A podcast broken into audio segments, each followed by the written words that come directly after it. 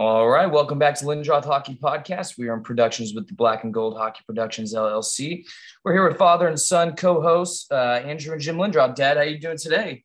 Doing great, Andrew. We've got a very, very special guest. Uh, we've never had an NHL uh, head referee. We've had some AHL, ECHL guys, but no one from the NHL. And this guy's been doing it for a long time, uh, a wealth of knowledge. So uh, I don't want to spoil your thunder, Andrew. Give us the intro.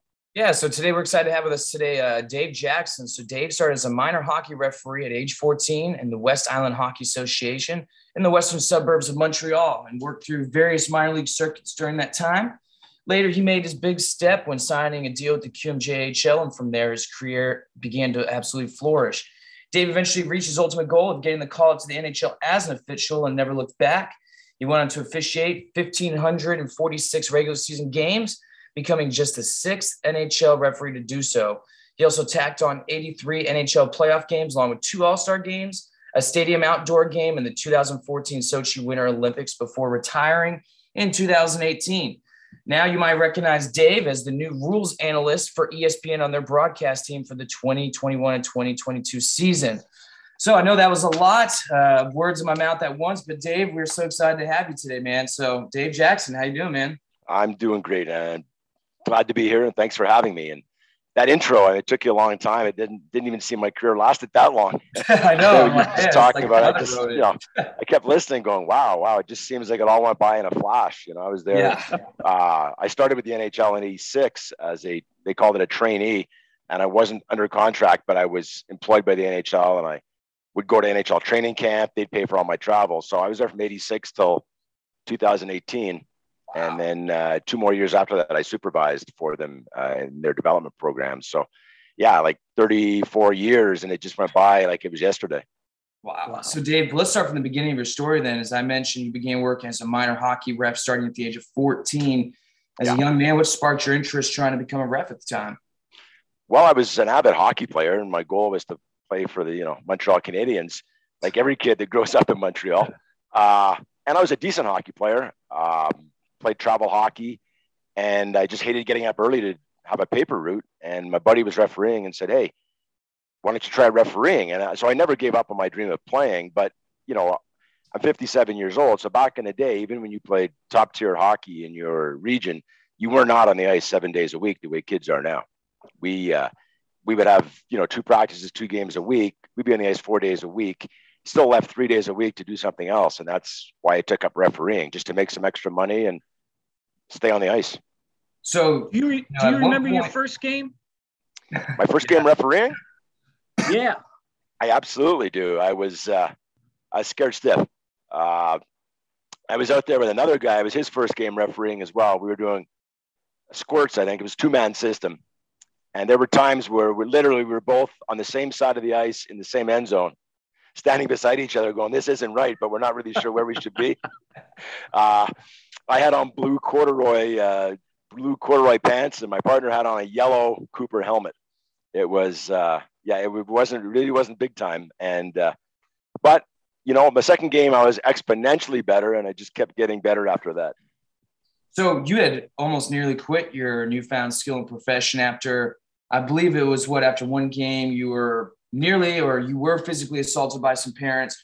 Yeah. What made you stay the course and say, okay, this is worth it? Because after that, I'd probably be like, man, this is, I'm done, especially at what, 18, 19? Sure. Well, yeah, I'd been refereeing minor hockey just in my city, which basically was house league hockey I was refereeing. And then uh, obviously, when I finished playing, um, I finished playing competitive hockey. I never got drafted. Uh, I was talked in by a man named Doug Hayward, who was kind of my mentor. He's been a mentor for at least a dozen NHL officials from Quebec and uh, he put me into full time travel hockey. And I said, "Wow, this is great. This is a lot of fun. I'm making more money doing it.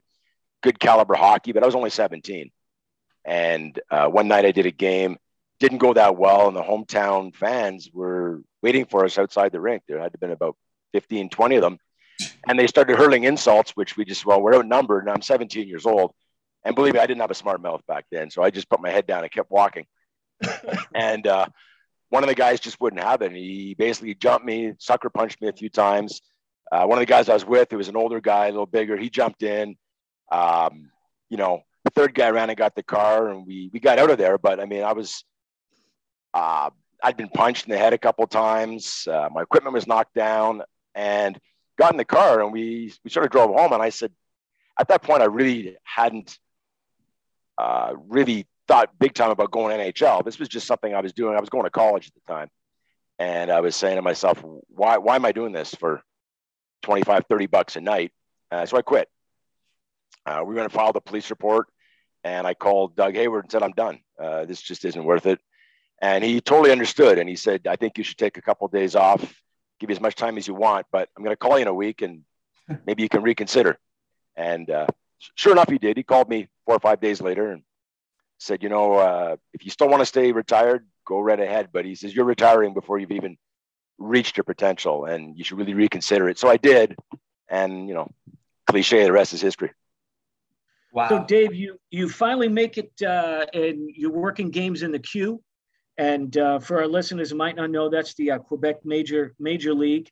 Uh, a pretty rough and tumble junior league back then. What were your experiences uh, like doing the queue? It's kind of funny because I was a linesman initially in the queue when I was uh, 18, 19, and 20. And, uh, you know, being a linesman in the queue when you're 18, 19, and 20, you don't get a whole ton of respect from the players. You're the, basically the same age as, as the guys.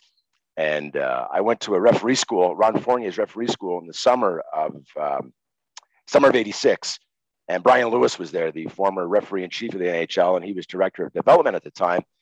And he invited me to NHL training camp. I went, I was successful. He made me a what they call NHL trainee. And that meant they had an arrangement with all three junior leagues in Canada, the Western League, Ontario, and Quebec. And they would uh, parachute their own guys, which I was one of their guys now, I was NHL trainee. They'd parachute you into these leagues. So you'd constantly change leagues at a Velcro patch on your shirt. You just kept pulling off the, the crest, putting on a new crest. And the Quebec League wouldn't use me as a referee. They said I was I was too young. I was I was 21 years old. So Bryan Lewis said, "Well, we're going to use him as a trainee. He's going to come through your league." And the commissioner said, "That's fine." He goes, "But you're responsible for him. I, I, I'm not responsible for him because he's an NHL trainee." So the transition was a lot easier because NHL trainees came in, and back in the day in Quebec, they wore blue referees jerseys. They're blue and white, not black and white. I would come in, and I had a black and white jersey, and I had my name across the back, and we didn't have to wear a helmet because we're part of the NHL staff.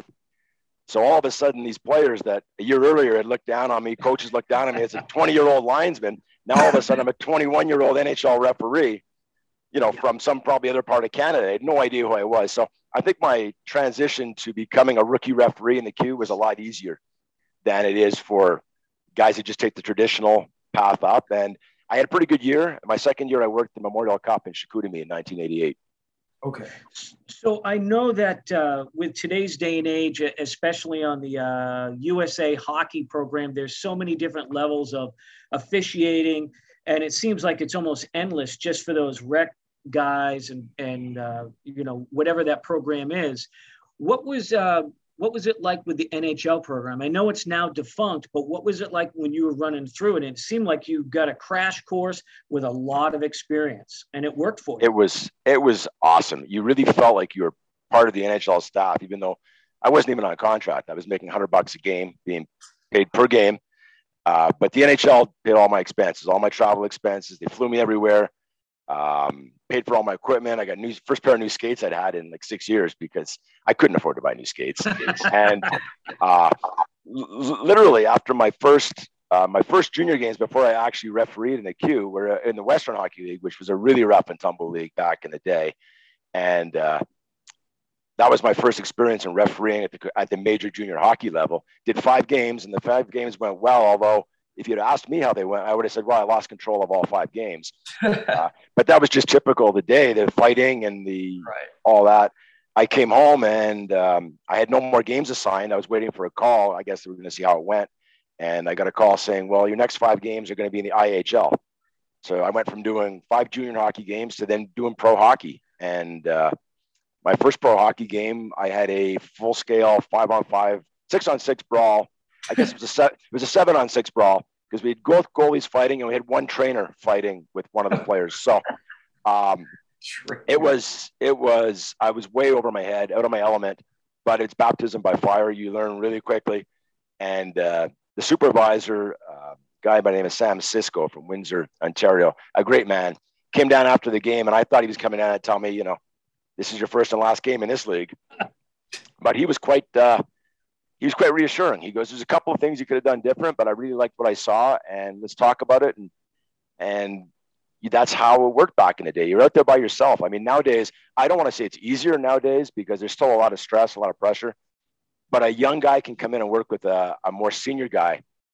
And if things go south, you're hoping the senior guy steps up. Back then, you're by yourself. It's just you sink or swim.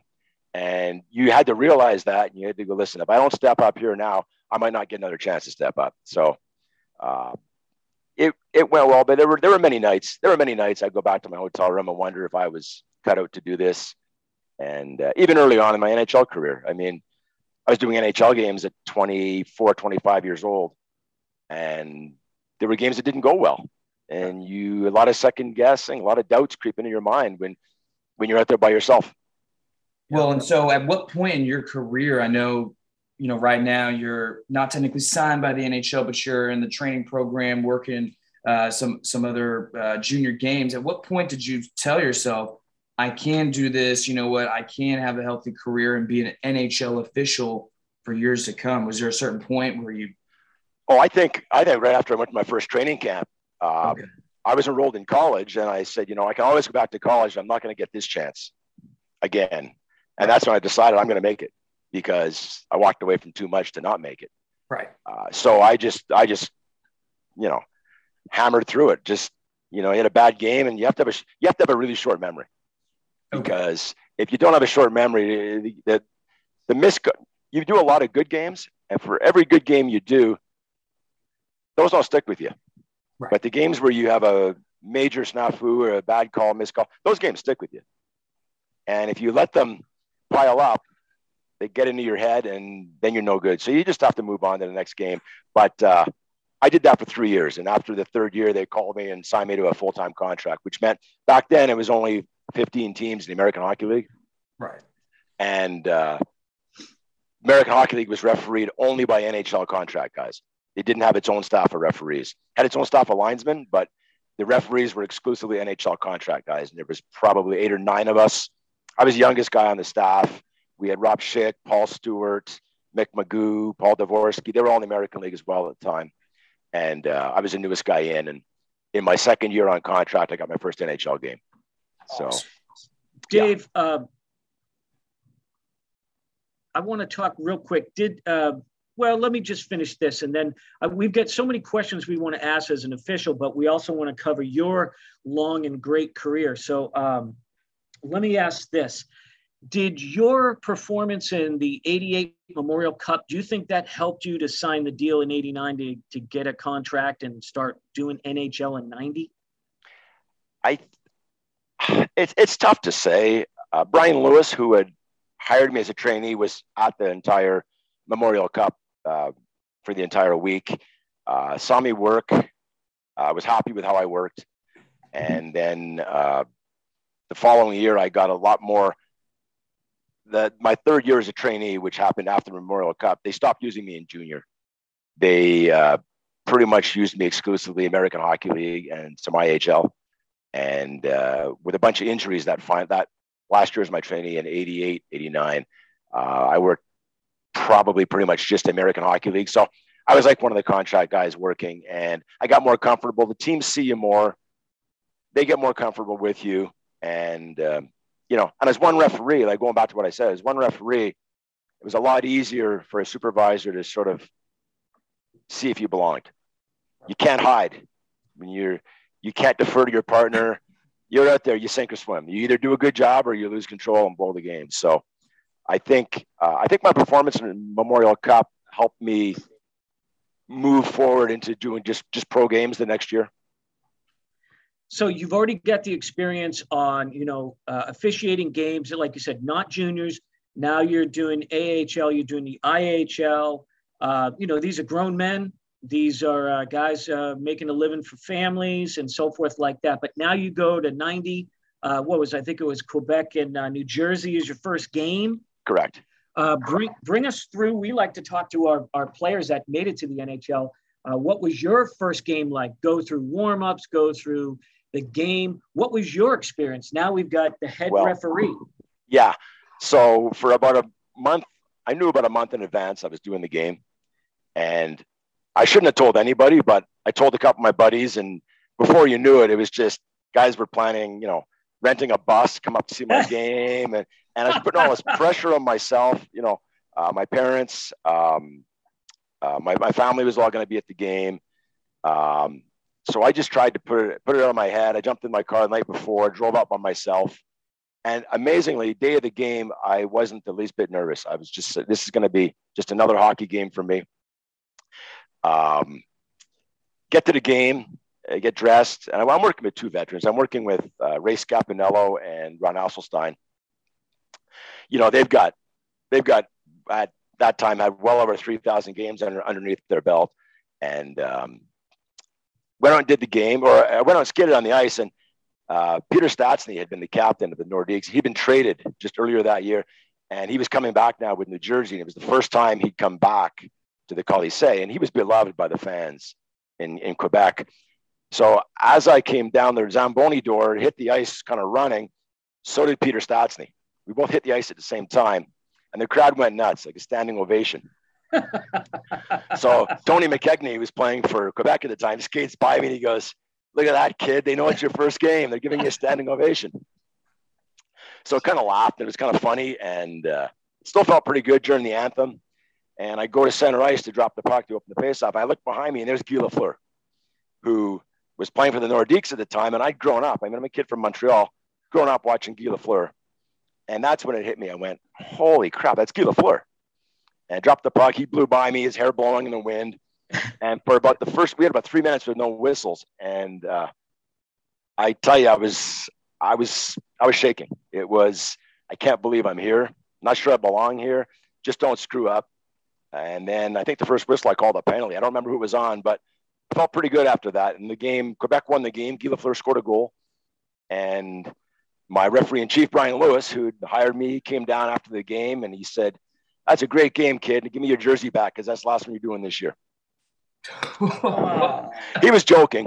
However, what however it was the last game I did that year, and uh, and that wasn't because I didn't do a good job. It was it was more the fact that in my development I wasn't ready for a full slate of NHL games. So it was almost a carrot that he dangled in front of me, gave it to me, and I passed the test. And then my second year in the league, I did maybe nine or ten games. And my third year, on contract. I did about 30 games, and then I went full time in my fourth year on contract. Awesome. So, uh, as an official, what routine did you have, if any at all, to stay in shape during the offseason? I mean, you guys are out there the full 60 minutes every time. So, I mean, that's got to be pretty tiring. Yeah, it's changed a ton. When I started, we didn't do a whole lot. We would, uh, you know, run a couple of miles in late August before camp and go, oh, I'm, I'm good to go. Right. Um, as I got older and the league itself evolved, they started hiring trainers. They started having different uh, fitness standards, fitness tests. Uh, it, it, became a year-round endeavor. You'd finish the season, take a you know couple weeks off, and then you'd be you'd be hard in the gym every day or five days a week all summer. Um, what people don't realize about officials and their training camp is that our camp is pretty much the same as an NHL players camp. Now, the standards they expect us to meet are kind of age based. A guy who's in his early 50s doesn't have to push the same kind of watts on a bike as a guy who's 25. However, they need you to maintain. They don't want you dropping your power sliding between one year and the next. So, I mean, you go to camp, you do the uh, the Wingate test on the bike. You, you, used to do a cardio VO2 max test. You do a shuttle run test, uh, leg power, long jump, push ups, sit ups, flexibility, holding the plank. I mean, it's it's a pretty big, uh, pretty big test. If you're not in shape for it, well, I wouldn't know what would happen because nobody has really shown up and not been in shape. But it's it's pretty grueling. Guys get over that first day of uh, their fitness training, fitness test at camp. It's just big sigh of relief for everybody.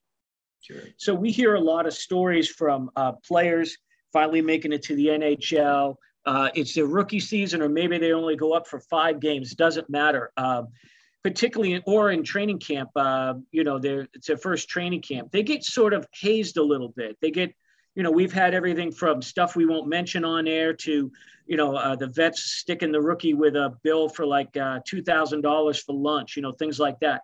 Yeah. Um, what's it on the officiating side? We, we did you uh, have to go through any uh, little uh, initiations with the officials? Not really. Uh, I think I think it stems from the fact that everybody hates us to begin with. So we're, we're very insular. We're, yeah, we're very insular in that. Like we've got to we've got to you know we got to support each other because nobody else likes us. Um, typically, we would have a well nothing when I started per se, other than you had to buy the veterans beers and things when we go out. But starting in around early 2000s, we uh, or in 2004, 2005 during a lockout season, we lost a linesman in a motorcycle accident, Stéphane Provost, in the off season. Uh, he was very good friend to a lot of guys, especially to the Quebec guys. We all came up through the Quebec system together, and we um, started a poker tournament, Texas Hold'em poker tournament, with all the proceeds going to his children, try and put an education fund together. And basically, the only hazing we have is that anyone new at training camp that year has to just make sure that there's no veteran without a beer in his hand or a drink in his hand during the poker night. And it's yes sir, no sir, and easy. kind of make them run errands or gophers. But uh, that's yeah. that's about as that's about as bad as it gets. So bring us behind the scenes. So uh, you know, you guys uh, show up. How do you get to the rink? You don't have a bus, and uh, when you get to the rink, uh, I'm assuming that you have somebody that's going to take you guys where you guys need to be for your locker room and so forth. What's it like for the officials? I mean, do you get a a nice limousine? Do you get a crappy little van? Do you guys have to rent a car what? Well, it's, it's funny you should say that because my uh, my youngest son Ryan, who's 27, uh, he was playing pro hockey up until this year, he was playing in the East Coast and the uh, Southern Professional League. Just a cup of coffee in both, and decided that uh, he was going to try officiating. And now he's working in the American Hockey League, and he thought he'd really miss the structure and the camaraderie of being on a hockey team. And he said, he goes, you know, this is just as great a team as any other team I've ever been on. And the great thing about it is the flexibility and freedom. Other than when that puck drops, you're kind of on your own you can choose to hang out with the other guys. You can choose to do your own thing. There's no there's no morning skate. There's no being on time for your charter. We travel on our own. So you book your own plane tickets. Wow. If you're in a, you know, if you're in LA going to San Francisco, uh, San Jose, you might want to just rent a car. You have a day off. You take the Pacific Coast Highway up, and you just you do whatever you want. You decompress however you want. Typically, though, if there's no locals, because everybody lives in in some city where they're local and they just drive to the game from home. But typically, if you got four guys in a city where no one lives there, some guys will come in morning of the game, some guys come in night before. But typically, you have a team lunch at 12:30. Most guys will get up, have breakfast on their own time, hit the gym, do some light weights, some cardio, and then everybody meets for lunch at 12:30. Talk a little bit about the game if it's if it's something needs to be talked about, if there's something happened last game. Other games are routine. You talk about your families, back to the hotel. Most guys like to sleep for an hour or two, and uh, you try and get to the game about an hour and a half before the game. Now, a lot of times the rookie, you talk about hazing, the rookie's always in charge of renting the the rental car or the SUV. so typically, there's the rookie has a big, you know, uh, four by four, fits four bags, four guys. He drives to the rink and back, and you get there about an hour and a half before the game. Wow. And once you get there, you know, you don't have to worry about going on the ice for warm up. You've got the you've got the full hour and a half to do what you want. I used to like to just gear down right away in my long johns, get a cup of coffee, talk to the guys, and then about an hour before the game, you get into your routine. You stretching, calisthenics, some you know, push ups, stuff like that. Just get your muscles warm, and then it's just you got a clock on the wall, and you just you got it down. You know, you got it down pat. You're tying your skates at the same time every game. Look at the clock. You go, oh, I'm a minute behind. I better hurry up tying the skates and and sure enough, with three minutes to go, I'm basically pulling my jersey on and zipper up and out you go. So, just as an NHL official, how did your guys' schedule get handed to you? Is it just like a month at a time? And then, like you said, you got to kind of go through and book your own flights and do stuff? Or, I mean, how long do they give you in advance? it's typically a month in advance. Okay. And, and when I say that, I mean, if you come out of training camp, you've got your October assignments. Midway through October, you get your November assignments right through. So, you know, it's a month to a month, month and a half, depending. As it gets closer to playoffs, uh, some games obviously are a lot more important than other games. And even as a rookie, you do a full slate of games. You're going to get tough games during the season. But the last two or three weeks, if there's a game with a ton of playoff implications, you're probably going to see a more veteran crew doing that game. Gotcha. But but for the most part, it's uh, the assigner looks at the games geographically doesn't want to keep you on the road for too long. You know, typical road. When I started, I was on road trips that were 20 days long, and that's counterproductive to your mental health. It really is. Now now the road trips are anywhere from four to eight days.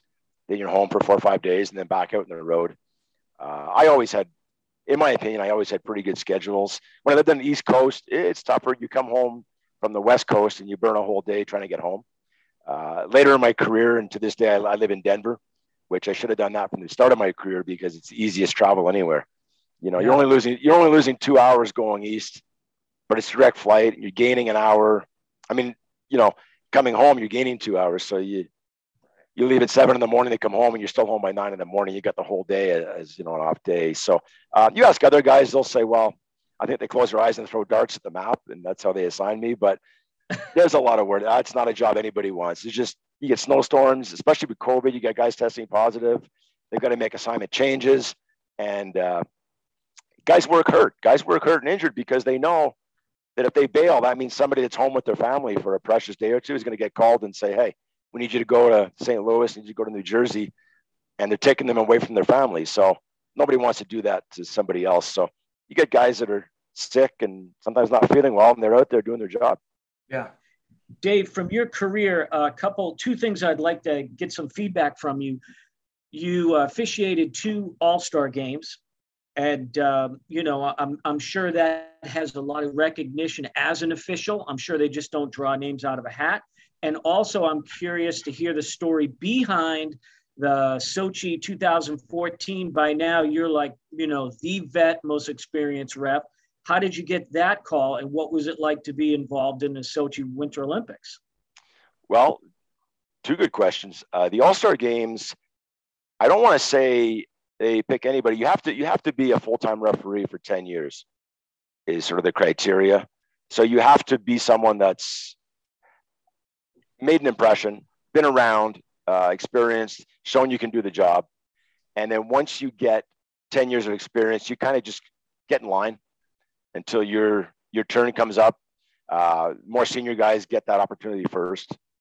And I did the usually you do usually you do one all-star game during your career. But in my case, in my final season, um, when I did my first game, my boys were six and four. My daughter wasn't born. And my final season, my daughter was 14 years old. My boys were in their 20s. And uh, I'm not saying I requested it because you can't request all star games, but I let it be known that it would be a nice way to sort of end my career. And uh, I really don't think there was anybody up for it that year. I, I got to work with Wes McCauley. And cool. it's not about doing the All Star game for the prestige of it. It's more for your family. Your, your family sacrifices so much you're gone so much. You miss birthdays, you miss school plays. When you go to the All Star game, you, your kids basically have a carte blanche to go wherever they want, and they hang out near the players' dressing rooms to get autographs, uh, take pictures down on the ice. Um, in my first All Star game, before they tightened security a bit, both boys sat on the players' bench during the skills competition, sat with the players, ate popcorn with them. They just felt like they were part of the whole atmosphere and to look over and see your kids with a smile on their face just that that makes it all worthwhile. I mean as far as the game itself it's to be on the ice with that many stars is very humbling. But let's face it there's not a lot of refereeing needed. There's mm-hmm. not a lot of i don't think i called the penalty in the two games i did. And uh, but it's certainly an experience to where you know the players are the show and we're just we're just a necessary evil. But to share that ice with that many superstars is is a lot of fun and very very humbling. Um, so, although you just recently retired in 2018, what is the key difference you notice uh, between the officiating during your time, maybe back in the 80s and 90s, compared to now, especially with how much the game has changed? Has it changed quite a bit for officiating as well? I assume. Well, we call penalties now. That's true. No, yeah, hooking and stuff didn't exist back then, from what I saw. I mean, if you watch classic hockey, and I mean, for me being older, classic hockey, you know, I'm thinking of the the 70s, but classic hockey now is late 90s, early 2000s. Yeah. And I mean, guys are skating to the net without the puck, and there's guys water skiing on them. Guys with the puck have guys on their back, and if the guy doesn't go down or lose the puck, we we never used to call hooking or holding. I mean, it had to be it had to be an axe murder, based on, you know, a guy a guy would have to go down too. You would never call it, and the free guy could never get to the net. That all changed when we added the second referee now you're not guessing. Now you're not chasing the play. The play's coming at you.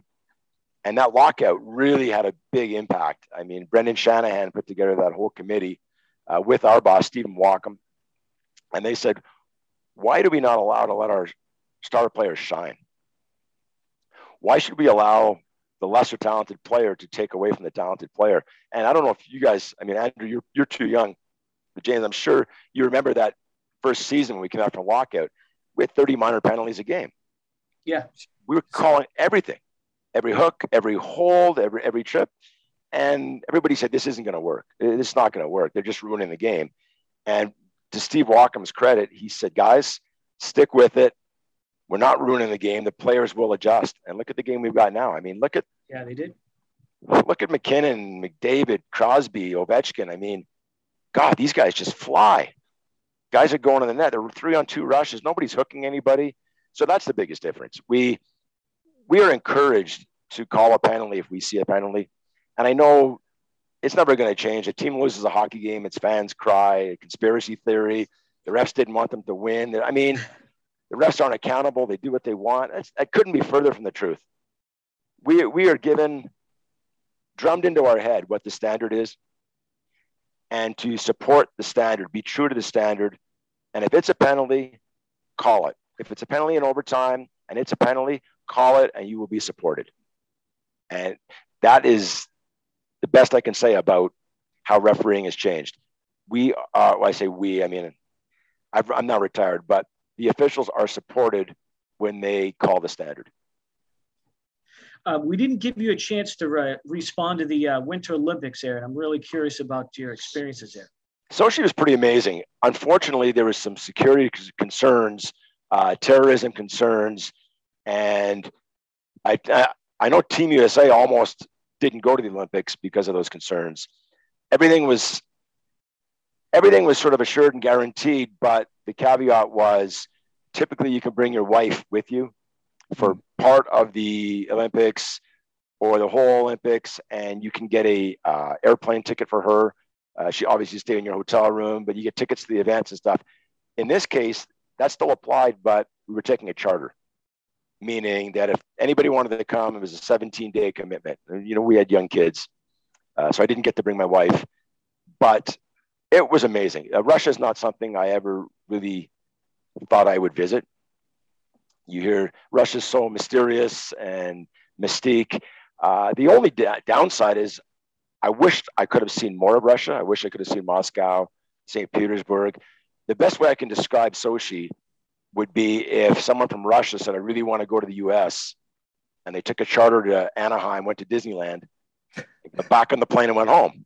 You don't really, you're not really seeing America. You're seeing Disneyland. And that's kind of how Sochi was. It was beautiful. Palm trees, great weather.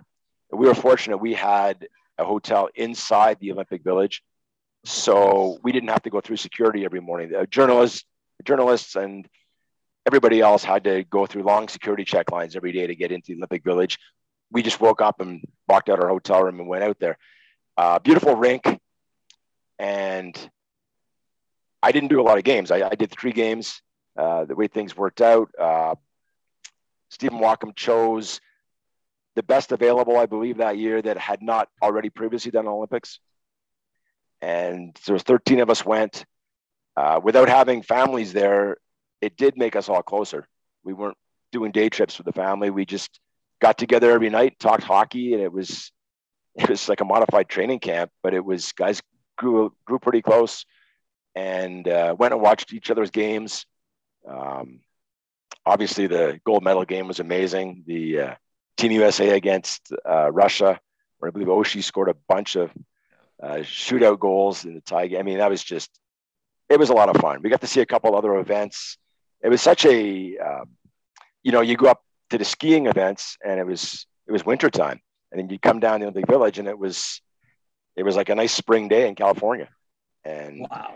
It was it was really neat but we got to see a lot of events figure skating curling skiing ski jumping it was just it was just a lot of fun but after 17 18 days there was time to go home yeah so uh, kind of uh, wrapping up your career a couple two big events that I, I would like you to get some feedback on and then uh, we've got a bunch of uh, uh, uh, questions to ask you about officiating, if you don't mind. But to sure. wrap up this part, you know, you're one of not many referees that made it for such a long career. Um, you had a special moment, I think, in your 1,000 game. I'd like you to talk a little bit about that, and uh, and of course your final game. And uh, from reading, I, I I think I found a video or two as well, and, and I watched your uh, thousands game.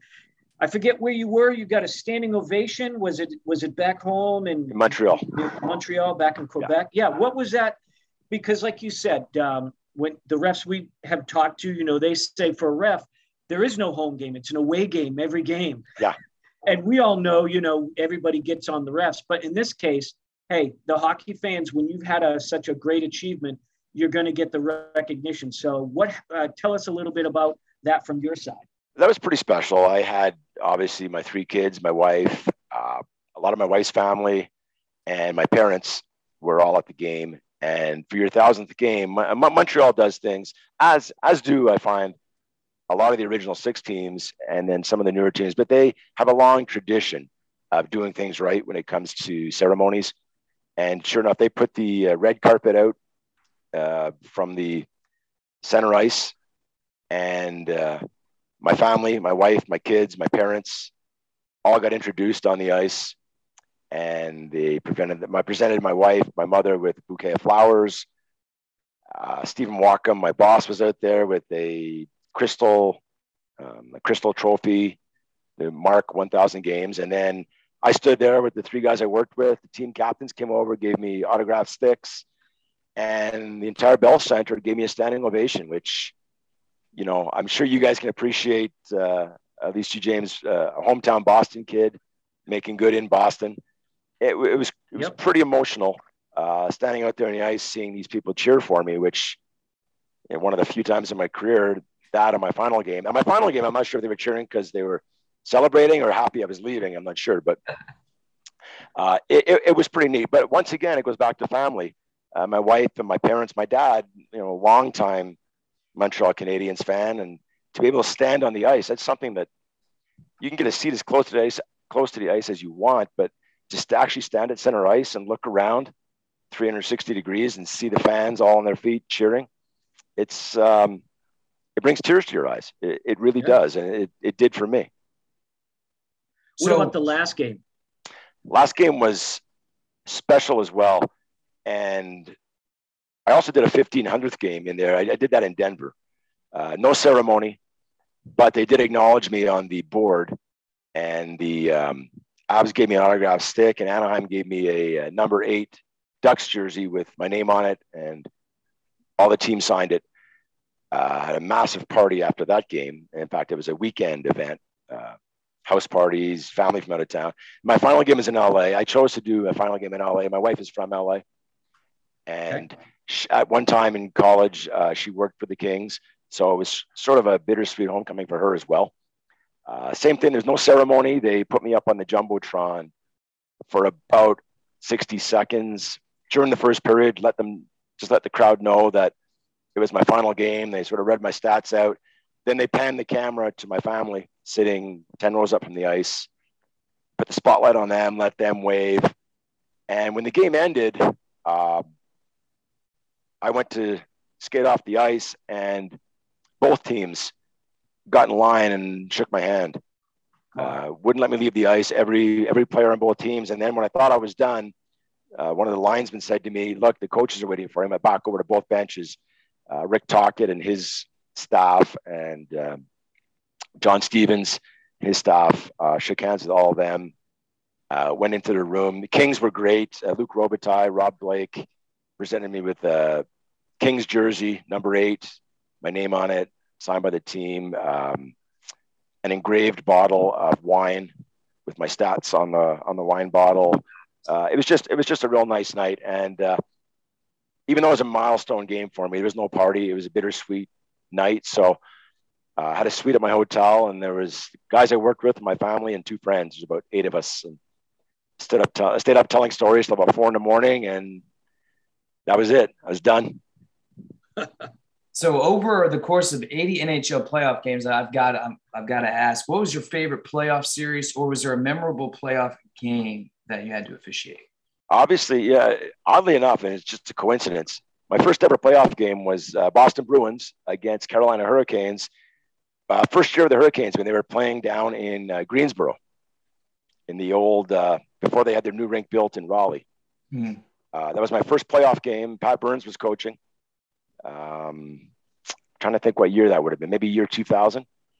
And you think you're ready for a playoff game. You've done you know, at that point, I'd done a bunch of years in the NHL as a one one referee. Um, only 11 guys got playoffs, so I, I never had a playoff game as a one man system.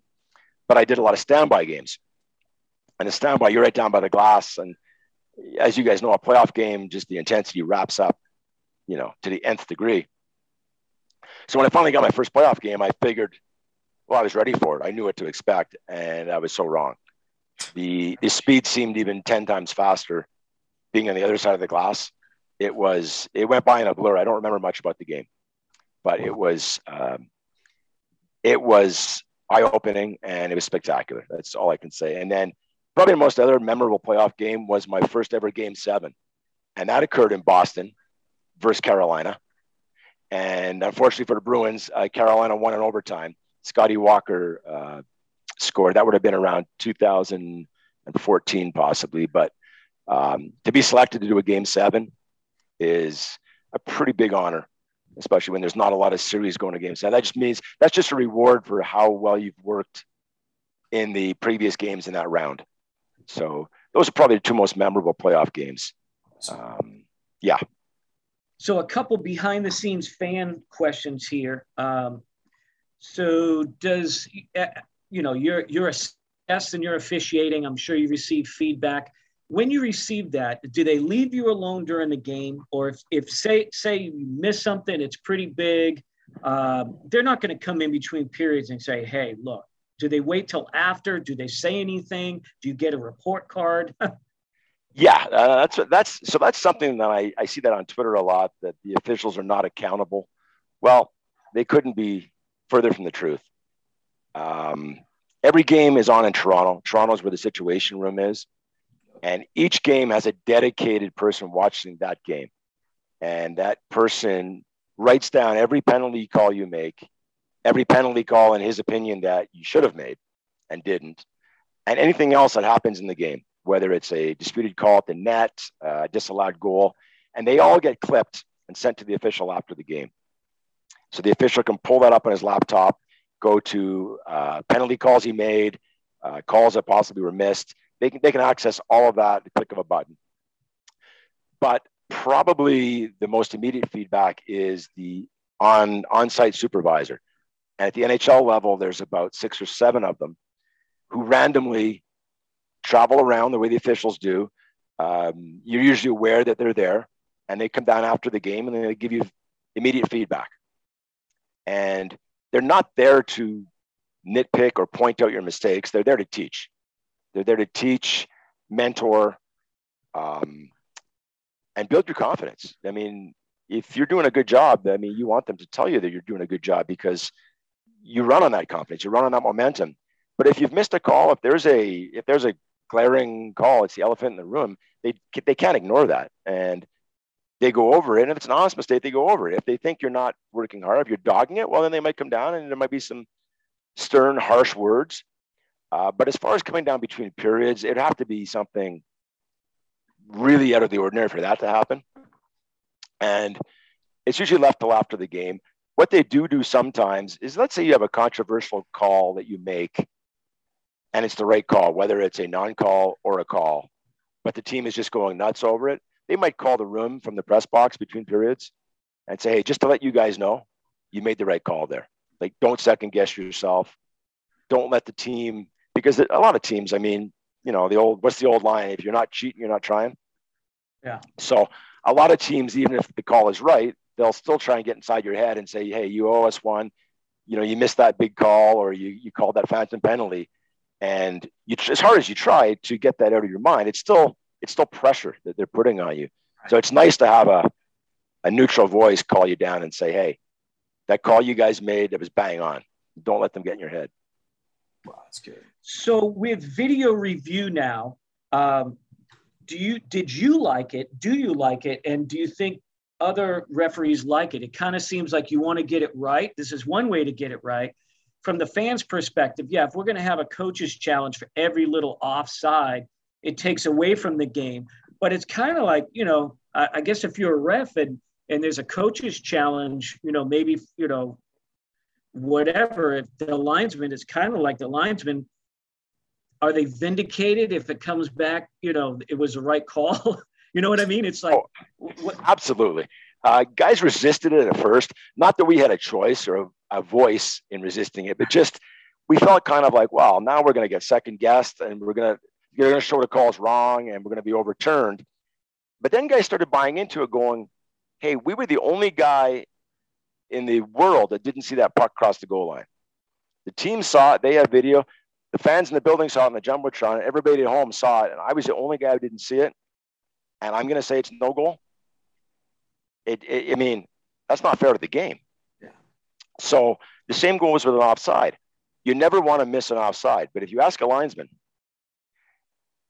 would you rather not have the video review, be wrong, miss the offside, and the team loses, or would you rather be wrong and have it fixed immediately?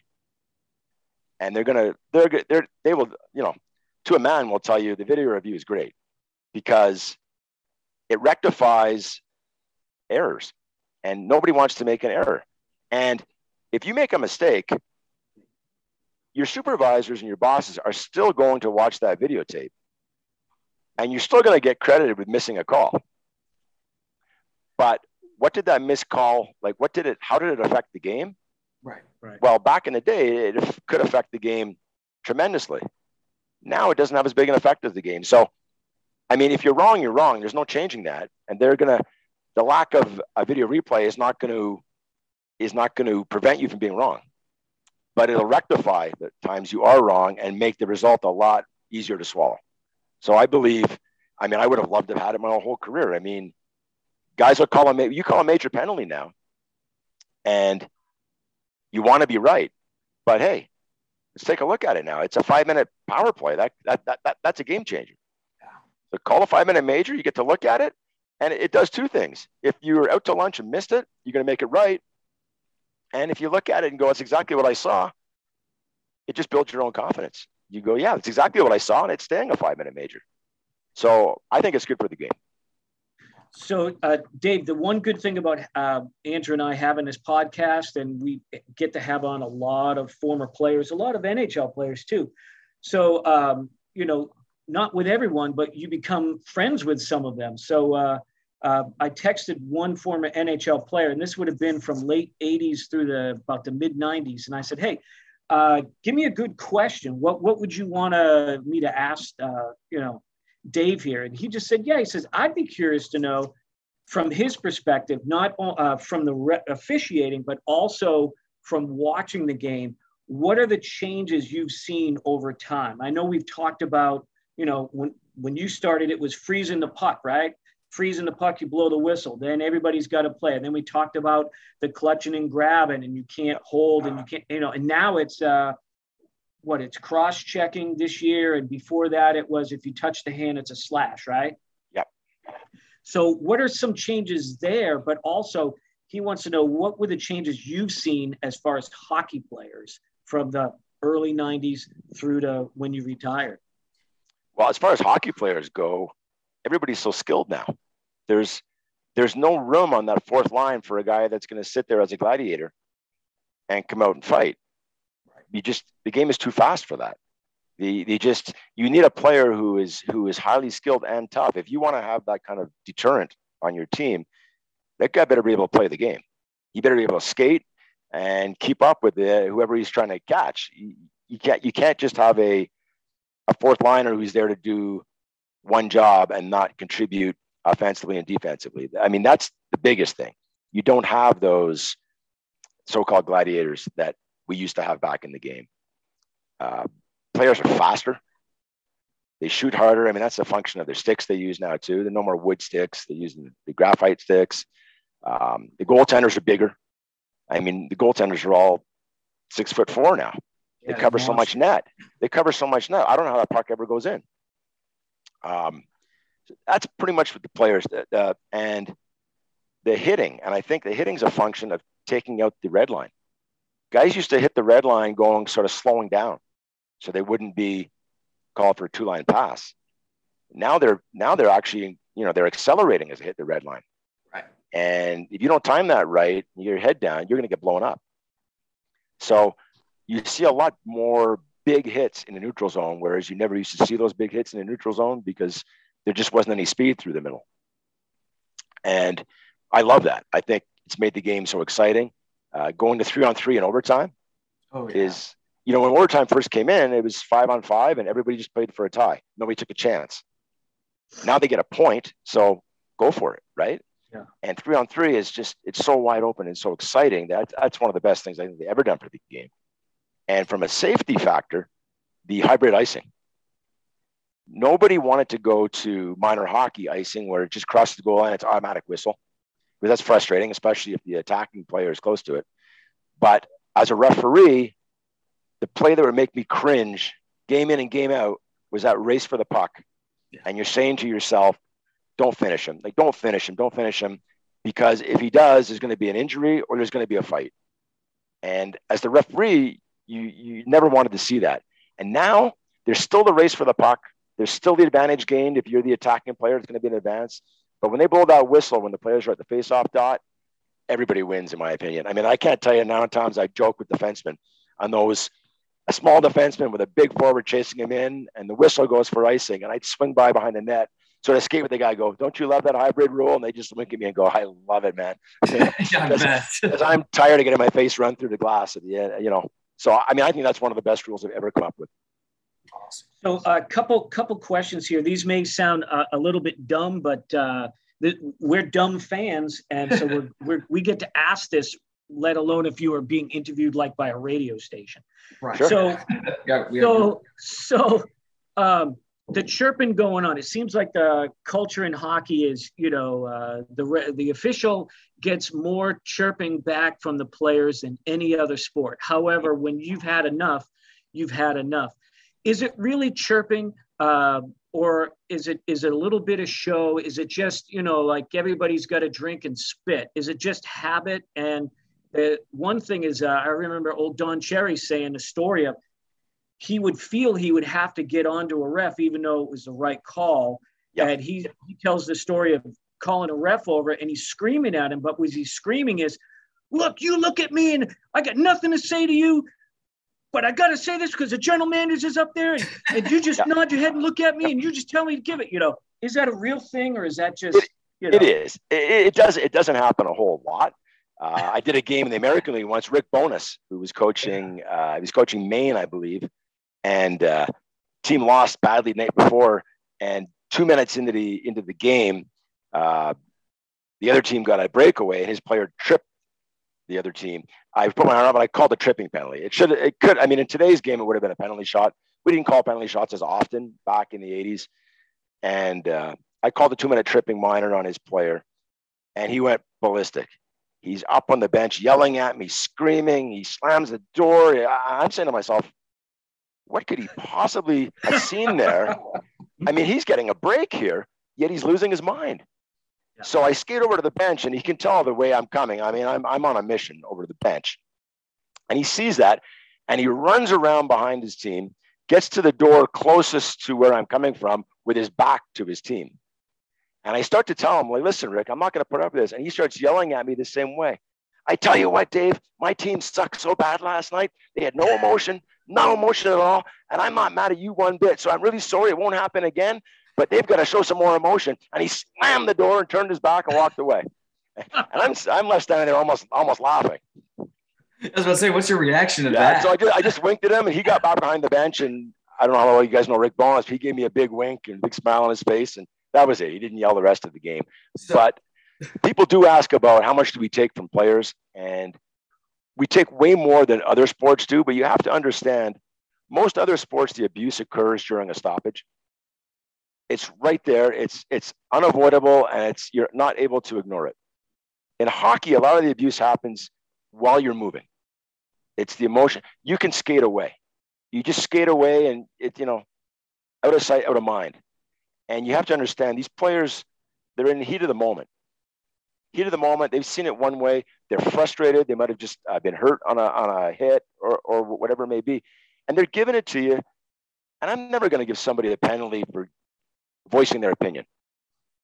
You know, come on, wake up. That was a terrible call. And whether it's laced with expletives or not, they're just voicing their opinion. I can live with that and I can give it back to them. When they cross the line, it becomes personal. They use an expletive that is referring to you. It's, uh, it's an insult. They're insulting you. That's where you draw the line. So you'll see guys lose their mind, but they're not being disrespectful. They're just losing their mind. And you can usually put up with that. And the, the line I, I would use the most is I put, just put my hand up like a stop sign. I go, I heard you. Right. Heard you the first time. I heard you the second time. I don't want to hear it a third time. And that they usually then, okay, fair enough. And they and they leave you alone. So it's all about managing managing emotions and realizing who you're dealing with. And sometimes you might take a little more than you should, but you wait for the next stoppage and you go over and you tell the guy in a very calm voice the way a, the way a parent would. He's like, I expect more from you. I gave you a break there because I respect you but don't push me a second time because you're not going to get that break. And they'll usually come over to you and go, Hey, I'm sorry, Jax. Lost my head, lost my cool, won't happen again. And that's, and, I think that's the way you need to diffuse things. Yeah. And, you know, so I, having them mic'd up, you know, for the fans, you know, you see the YouTube clips or the NHL clips, and it seems like, you know, I mean, there's a lot of communication going on out there from officials and players. And many times you're warning them, hey, I knock it off. You know, you're doing whatever. I'm going to call the penalty, and it just seems like there's like uh, almost almost like uh, Andrew was when he was in middle school. You know, it's like uh, don't do it. He does it. It's like okay. I mean, I, how many times do I got to tell you not to do it? Or yeah, yeah. what um, um, what's going on in in your head when? And again, it's easy when you're eating potato chips on the couch to being in the game you have to make a call and i'm assuming you when you make a call it has to be within a second or two the most mm-hmm. um, you know how do you get to be that good where you're putting yourself in a place that you can see what you need to see and making a call i mean sometimes i'm just like man that's I mean, I mean that that's interference right there. And is it? I don't know. And I'm I'm 10 seconds in, sitting on the couch, going, yeah, yeah, it is interference, and you've already had to make that call. It's already done. Yeah, sure. And you know, obviously officials miss calls. They miss calls all night long. I missed hundreds of calls. I mean, game to game, you miss calls, and it's all it's all about sight lines. From where you're standing, it doesn't look like a penalty, and you see a video of it, and you go, "Oh, holy crap! Like that, that was definitely a penalty." And in a case like that, I, I, I will go tell a player, I go, listen, from where I was standing, that wasn't a penalty. But I saw it on the Jumbotron. I went back to the goal line, and you probably have a point. You probably have a point. So listen, I'm not gonna I'm not gonna do a makeup call, but I tell you what, I'm gonna be better. And they'll usually accept that that from you. But I just think it's about repetitions. What's that uh, thing they talk about? You to do something ten thousand times before you get good at it. I've been calling penalties since I was 14 years old you learn to put yourself in a good sight line, which which you talk about uh, repetitions. I've seen really good hockey players try to referee a hockey game whether it's just a men's league or something and they're short a referee. I used to play in a men's league where we didn't have referees per se. We had guys that were playing in the game before or after would come out and referee, just take turns doing it. And guys that were much better hockey players than I ever was are standing where they shouldn't be and constantly getting hit with pucks. And that's that's the question I get the most. How do you guys not get hit with the puck every shift? Yeah. And it's all about knowing where to be. It's just it becomes second nature to you. And now when a guy gets hit with the puck, it's usually the player's fault for the most part. Occasionally we are not in the right spot, but we've done it so long that we know if we're standing on a certain spot, we're giving him two options. He can go off the boards of the hash mark or he can rim it around behind us. But if he hits me when I'm standing where I'm supposed to be standing, that was a bad play because if it doesn't hit me, it hits the boards and goes into the slot. And I don't think that's what he wanted to do. So it's usually a player panicking when you get hit with the puck. But going back to your question, Jed, it's just becomes second nature. You you focus on where you need to look. You see a play developing, and you say, "I need to focus there, and I need to see the play. I can't just see the result. I need to see how it develops." So you talk about interference. If you cut a video, say uh, two seconds, and you see where the puck is and you see where the contact is, you go, "It's interference." But if I see that play develop, it's not always an interference call. It's sometimes the player is just taking away his ice and making the player take a wider route to that puck it might look like interference in a small snip, but when you see the entire play, say, no, the guy did a good job. He kept his feet moving. Yeah. Yeah. Oh, absolutely. Well, I miss the days when you guys, uh, to get out of the way, you would uh, climb up on the uh, the old uh, shelf on the boards. You know what I mean? Yeah. Now well, you, can re- you can reach the glass too. The glass was only six feet high. You yeah. can jump and grab just, the glass yeah. and pull yourself up. Now it's the glass is 12, 14 feet. You're done. So before we before we wrap up here, a couple of uh, fun things I, I want to ask. And uh, Andrew, if you get follow ups, jump in here. I've I've uh, I, I, told Andrew to hit more of the career stuff, and I was going to hit some of the the funner stuff. So Andrew got the tough job. Um, with all the chirping that goes on, what's the and you don't have to name the player. What's the funniest thing that you've heard that you just like? I I can't believe they're saying this in a hockey game meaning the players, the players to players. Yeah. Uh, most of the stuff I, I can't repeat. Uh, that would be you have to go for a beer, and I'll tell you about it then. Um, yeah. Just in generalities, uh, a lot of as as the salaries improved from the 90s to the 2000s, salaries improved. A lot of times it's guys comparing, hey, you only make you only make minimum salary or whatever. Go sit down or, or something like that. Um, I remember doing a game between Pittsburgh and uh, Philadelphia in Pittsburgh at the old Igloo. And yeah. uh, at the time, I was wearing a, um, a Mission helmet, uh, or maybe it was an iTech helmet. Uh, my buddy owned iTech, and we didn't have a uh, we didn't have a commercial agreement with anyone. We didn't get any uh, money for wearing equipment or anything. But he said, "Hey, you guys are all wearing CCMs or, or Cooper helmets." He goes, "Why don't you put on an iTech helmet and uh, I'll give your kids some free hockey equipment. I think great, great deal, right? and uh, it wasn't the greatest looking helmet. It got better, but uh, anyways, I'm between the benches and they're just going at each other. Mike Stothers was the assistant coach for uh, Philadelphia at the time. And these two players are going at each other on the bench and they're just going, and then it devolves into how much money each guy makes or something like that. And one of the players accuses the other guy, he goes, yeah, you only make 400,000 a year he goes, you know, you don't even belong in this. And I just started to laugh, and I just, I, am not sure why, but just just out read aloud. I go, four hundred thousand a year. I go, iTech pays me more not to wear this helmet. and everybody started to laugh, and it just it diffused it right then and there. And, and I had a guy come up to me later in the game. He goes, "Hey, Jackson, were you serious? Are you really getting four hundred thousand for wearing that helmet?" I looked at him. I said, "No." I said, "I got a, a couple of pairs of shin pads and some hockey pads for my kids. That's about it. But oh, um, yeah, as far as uh, funny lines, uh, going back to the Boston Bruin days, remember Peter Douris played for yeah. the Bruins. He was a centerman. And yeah. they had a they had a uh, really young Czechoslovakian rookie who came in, uh, Ruzicka, Rosie Ruzicka. Yeah, Rosie Ruzicka. Yeah. yeah. good hockey player.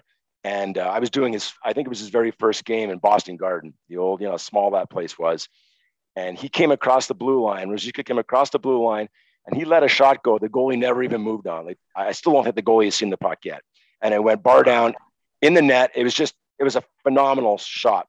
So we change lines, get the center ice. Peter Douris is taking the face off for Boston, and I turned to Peter and I said, "Wow!" I go, what a shot. He goes, incredible. So I just joking, I said, it kind of reminds me of me when I was younger, Peter. And without missing a beat, he looked at me, he goes, Oh, I didn't know you were a goaltender. Oh, yeah, just, you know, quick yeah. wit like that. But uh, yeah, a lot of the chirping is just, you just try and get under guys' skin, and most of it's PG rated, R rated. Uh, yeah. Yeah. And I mean, things have changed a lot too. The, when I started, you could say anything you wanted right. pretty much, as long as it wasn't directed at me. And now a lot of stuff that's not acceptable anymore. It's just right. society, the way it's evolved. Yeah, right. Um, you know, uh, yeah, you just have to, if you hear it, you have to call it. And yeah. there's guys that get thrown out of games for going over the line and stuff that's just not acceptable. I mean, you got to think about it. I mean, it's like an office, it's a workspace, and there's things that are below the line and you can't tolerate. So do you think guys like uh, Marchand, who you know made the comment to Panarin about him not being liked in Russia or something, do you think those types of comments will especially be gone from the chirping? Because I just can't imagine that really being said. No, I, I think things like that. I think things like that will always be in the game, okay. and they they probably should be because how else do you get underneath the guy's skin? I mean, right, right. I, I love Brad Marchand. I really do. I mean, did he make games tougher for me when I was in the game? Of course and that's his job. He's he's an agitator, but he's an incredibly skilled hockey player. I mean, my God, the guy has hands like you know, like any of the best players in the league. So he's kind of a double threat. He plays the game the way an all-star plays it, and he's an all-star agitator as well. He gets under yeah. guys' skin, and uh, you know, if I was a GM, I'd have him on uh, on my team because that's how you win. Did you ever? What is the uh, Go ahead. What is Dad. the best? What is the best, most electric crowd you witnessed, and what's been the most hostile crowd to you as an official? Uh, oddly enough, the most hostile crowd I ever refereed in was in Salt Lake City in the minors, and I'm not sure why, but I've talked to other people in other sports, and they say the same thing. Um, Philadelphia really? was a tough. Philadelphia was a tough crowd, especially back in the day in the Spectrum when they were right on top of you uh, very steep sight lines. Um, yeah, they didn't they didn't make you feel very welcome. Uh, the most electric crowds, I'm going to say, tough to beat Montreal on a Saturday night. Yeah, when that building's rocking. Uh, Boston Garden was great. Uh, even even the the new Boston Garden is pretty good when the team's winning, especially in a playoff game. Madison Square Garden, one of my favorite. Um, and oddly enough, San Jose, although I know they're struggling right now attendance wise, but for the bulk of my career, for a non-traditional hockey city, they were amazing. They up on their feet, every whistle, every power play. It was just, it was nice to see. I think that really helped that team achieve a measure of success, just having the fans they had behind them. Awesome. Dave, I know we're running over here, so I want to wrap up, but um, I do want to mention, so you're you're still working with a lot of officials. Uh, everybody can catch you uh, with the, on the ESPN as an analyst, which I think is great because um, you know you're you're you're giving the fans that might not be hockey fans some knowledge, but you're also giving some real insight to hockey fans about why things are should be a call, why that's not a non-call, you know, all those things. Yeah. So how is the new gig going and you know what else is going on? You said you're kind of mentoring in the AHL. I'm, I'm not doing that anymore. I I was uh, sort of furloughed because of COVID, and yep. then I was uh, welcomed back for this season. But then the ESPN gig came up, and I couldn't do both. Uh, a it would be a conflict of interest. Um, I have to be neutral. Um, I can't be working for the league and criticizing their officials when when you need to criticize someone. Um, but it, it, it's great, but it, it's a work in progress. I've never done television. I've done a lot of this format where I can sort of speak as long as I want to speak until you guys decide to cut me off. Whereas on TV, you're looking at 15, 30 second hits. And I have, I had to really get better at getting my point across in short bursts because I would start talking in a roundabout way to explain what I wanted to say. And then I was out of time. There'd be a goal scored and the announcer would just have to cut me off and start talking. So I'm really working on getting better and being more concise, saying what has to be said in under 30 seconds. And that's the biggest challenge for me right now. Uh, I guess the other challenge is I've never been on Twitter till this year.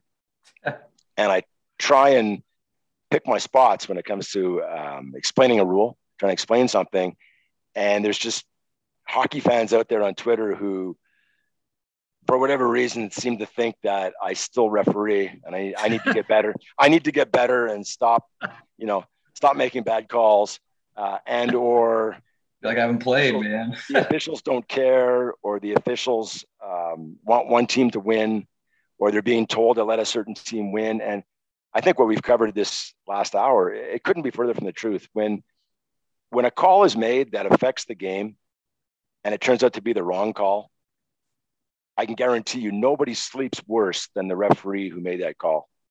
It's not a matter of laughing it off and going going and having a beer. It's it's something that stays with you. And I talk to these guys every now and then, and that's the toughest part about being a referee and not making the right call. Is you're on an island, man. Like you're just out there by yourself, and everybody's mad at you, and you second guess yourself. So these guys go out night in, night out with no other goal than to be perfect. And you seldom are perfect. It's like golf you play a good game, but there's still shots you want back. And that's how it is as a referee. You go out there and you try and be perfect every single night, and it doesn't always go that way. But the thought that they don't care or they're they have an agenda, one team to win or try and keep the game even, that could not be further from the truth. Yeah, and I and I hear a lot. You know, I heard it when I when I played hockey way way back in the day. You hear it now that they keep saying, "Well, you know, we can live with what the officials are doing as long as they're consistent. But what happens if you got a rep that consistently sucks? That's a good so, point. You know, and so isn't it, shouldn't it be about, you know, like you said, getting better uh, each time, looking at it, trying to get better rather than just have, you know, I mean, I'm sure you guys have that standard, you try to meet it, but I'm talking about cons- if you're consistently low, nobody wants that, right? No, and and and that's something that I've started saying on television is like we always used to talk about we want consistency from the officials. Well, if I go out there and call nothing, I'm consistent.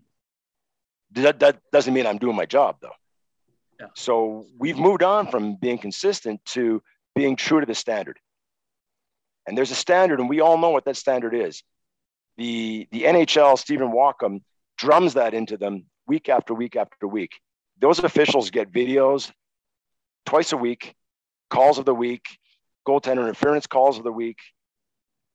There's no official on staff who can say, I'm not aware of what the league wants me to call. So they need to call that standard. And if they call that standard consistently, then we're then we're good. If they don't call that standard consistently, then they might be out of a job. And they're not in the habit of firing officials, but it does happen. It does happen. And what fans need to remember sometimes is they there'll be certain referees they go, this guy's awful, but they don't see him work the other 75 games where he was probably great. They just see the one game against their own team. They see it with blinders on, and they assume this guy's awful. And then if it happens a second, God forbid it happens a second time with their team, now this guy is he's out to yeah. get them. He's out to get them, and that's that just informs their whole decision. And they're, you know, they think this guy is the worst referee ever. But if they were able to turn TV on one night and see him doing two West Coast teams that they have no vested interest in who wins, they might have to agree the guy did a pretty good job. And that's why the team of supervisors gets together twice a year. They get together midseason and they get together right before the playoffs. And there's guys that don't get playoff games. Some of that's a function of just being young, inexperienced. All things being equal, you're going to take the more experienced official. But there's other guys who've been in playoffs and all of a sudden they're not in playoffs, and that's that's a function of the type of season they've had. No different than a first line center who gets he's not scoring, he gets moved down to the second line. Yeah. And that's where the accountability does come in. And the league doesn't tolerate subpar officiating, even though there are calls and there are games where I'm sure there is subpar officiating, but it's not a night in, night out thing. They're isolated incidents, and nobody ever gives credit to all the great calls that are made. You, you see a, a major penalty called or something, everybody goes, "Oh yeah, that was a major penalty." Well, yeah, it was, but it could have been missed, right. and it wasn't. The right the right call was made, and these guys are right far more than they're ever ever wrong. So, I know it was a long-winded answer, but no, it's, it's a great answer. And, and that's, I, I think most fans know that, but when it comes, like you say, to their team, they just suddenly throw it out. And, you know, refs are the scapegoats, but you're not. uh, you know, and, and you wish it, uh, you wish it wasn't that way, but I guess you guys know that going in that, you know, I mean, I'd be like, here we go, guys. We're going to do our warm ups. We're going to skate out first. We're going to skate really fast and listen how many people boo us. You ready? Let's go. you know? Yeah. Well, I won't, um, I won't disagree that there's times where a period doesn't go quite like you want it to go. And a lot of that times it's self-inflicted. You know, you've missed a call, you made a call you shouldn't. And then instead of skating it with three minutes to go, you might skate it with a minute and a half to go. Because by that time the team's on the ice. So they're they're sort of torn between do they boo the referees or cheer their home team as they hit the ice. so, you know, I can't say that's never been done. So, uh, j- just to finish up, if you had to pick one, what would be your favorite hockey memory in your career?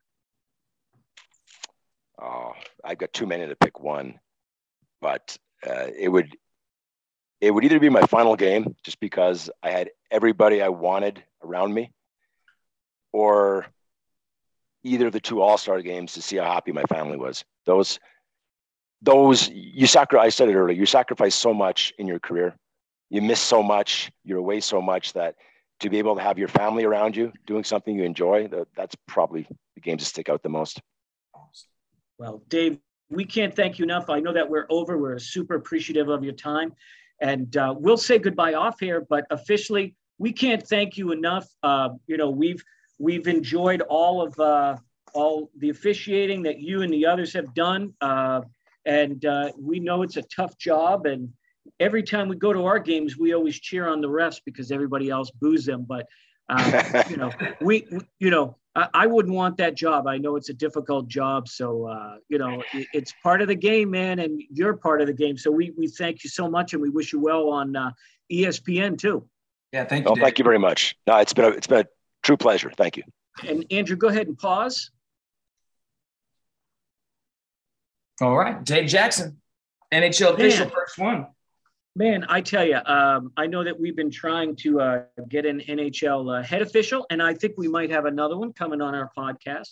Uh, but boy, I love getting their, uh, you know, take on the game, and and you know, let's face it, what they do. We all know it's a tough job, and you know, they're scapegoats when things don't go bad. Everybody, you know, and they do make mistakes, but boy, what I mean, they have to make a call just like that. And Dave's had a career since he was 14 of being an official. What do you think, Andrew? Yeah, no, it's crazy. And uh, that's a long career, man. That is a long time of officiating and being on the ice. So good for him. It's so good that he's involved. Um, I know he's not doing the training thing in the AHL anymore, but still staying in the officiating realm with uh, as an analysis with ESPN. I think it's awesome, man. And if you haven't heard Dave on ESPN, you know, I know he says he isn't the greatest uh, talker, but man, he's got, he's got a wealth of knowledge, and you wouldn't even uh, notice uh, any mess ups or anything on the air we talk. So. Yeah, and, and there's a lot more questions. You know, I wanted to ask him about, uh, you know, working with Don Koharski, you know, the famous uh, referee. Uh, I'd love to hear some Paul Stewart. If you know who he is, Andrew, he used to be a former player, tough guy, used to fight O'Reilly all the time. And then went on to refereeing, but you know, just other things. You know, like how long do you do you wait for a too many men call? You know, re- really like specific questions. And uh, you know, we were way over time, but uh, we'll try to have him back on and try to get him to answer questions. Yeah, he's great. He's great on ESPN, and uh, I think it's a good fit. And uh, I'm not too particular on the TSN network and the the smaller channels covering the NHL games, but it doesn't really matter to me. I got NHL center ice, you know? Yeah. No, absolutely. You know, but I hope ESPN continues to push the hockey because let's face it, once fans understand the game, they tend to like it better, other than just, oh, it's a place where they fight. You know what I mean? Oh, absolutely. Yeah, we just uh, appreciate everybody coming and joining us on this episode. I know it was a long one, so we'll wrap it up. Um, but we appreciate everybody stopping by today. So have a wonderful rest of the day. Have a good day.